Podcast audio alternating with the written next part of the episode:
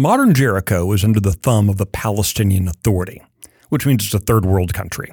Trash and poverty are all you see. The historic Jericho, the archaeological site, is right there. To say the Palestinians don't take care of it would be an understatement.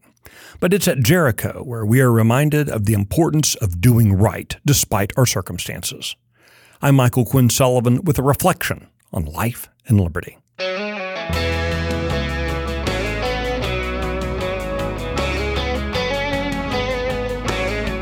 Some 3,400 years ago, Jericho was a buzzing metropolis by the standards of the ancient world. The city was already ancient, having been continuously occupied for many millennia, but it was the first city the Israelites would confront when entering the land promised to them. And so spies were sent by the Israelites' new leader Joshua. Their mission was to scout out the region before the people would cross the Jordan. While in Jericho, they were aided by a woman named Rahab. Many believe her to be a prostitute or a madam. Either way, she would appear to some as an unlikely ally for Israelites on many fronts, and especially not a convert to their religion. Yet, she was convinced. She was convinced that the God of Abraham had indeed given the land to the people of Israel, and so she aided the spies. She asked only that the lives of her family be spared in the battle to come. In most reasonable scenarios, Rahab had to assume her survival and the survival of her family was unlikely.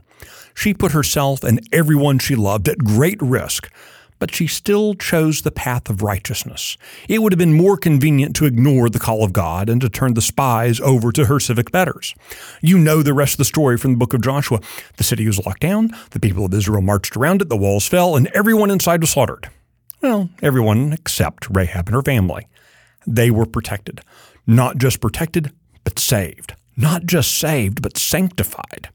The victory at Jericho was a big deal, no doubt, but the salvation and sanctification of Rahab is the miracle we overlook.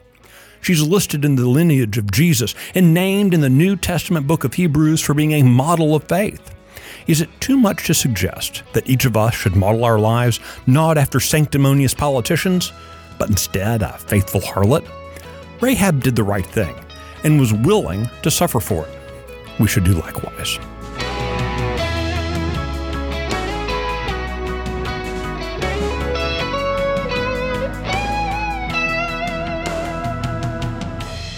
If you like today's Reflections podcast, be sure to subscribe, rate it, leave a review, and encourage your friends to listen. The Reflections podcast is presented by Texas Scorecard, and today's edition was produced by Walker York in the 1836 studios.